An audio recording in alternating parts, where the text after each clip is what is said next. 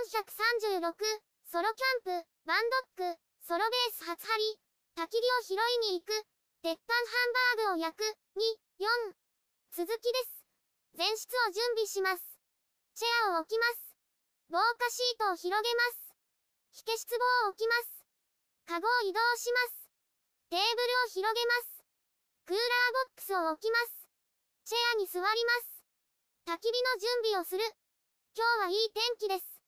晴れていて風がありません。冬なのに暖かいです。焚き火の準備をします。焚き火は車に置いてきました。焚き火台を出してから、松ぼっくりや枯れ木を探しに行きます。焚き火台を出します。組み立てます。灰受けをつけます。ロストレを置きます。網を乗せます。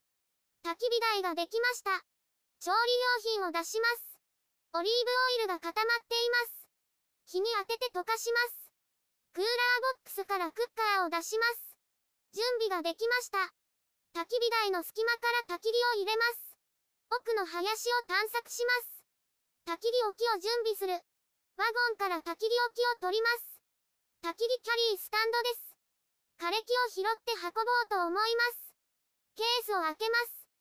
焚き火置きを出します。足を組み立てます。足を広げておきます。この上に乗せるイメージです。焚き火置きと火ばさみを持っていきます。焚き火を拾いに行く。それでは出発します。テントの周りには松ぼっくりが落ちています。松の葉もたくさんあります。枯れ木を優先的に探します。まずは左からです。土が持ってあります。管理されている場所のため落ちていません。落ちていたと思ったら、地面から生えた状態でした。気を取り直して奥に進みます。この辺りで探してみます。集中して探します。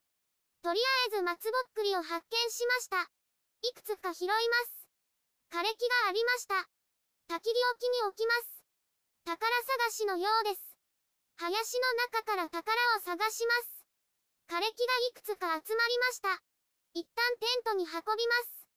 テントに戻ります。戻ってきました。テントの前に置きます。これだけでは足りなさそうです。もう一度拾いに行ってきます。林の中で大きい枯れ木を見つけました。大物を運びます。いくつか拾って戻ります。これくらいで十分と思います。焚き火置きに挟んで運びます。テントに戻ってきました。余ったら元の場所に戻します。木は焚き火台よりかなり大きいです。焚き火を短くする。焚き火置きから一旦下ろします。足にセットします。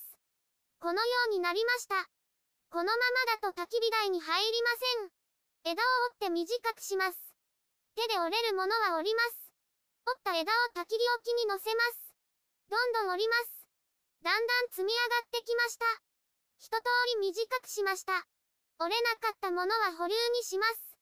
もし足りない場合は補充します。焚き火する。それでは焚き火します。オリーブオイルは溶けました。一旦網を外します。拾ってきた松の葉を入れます。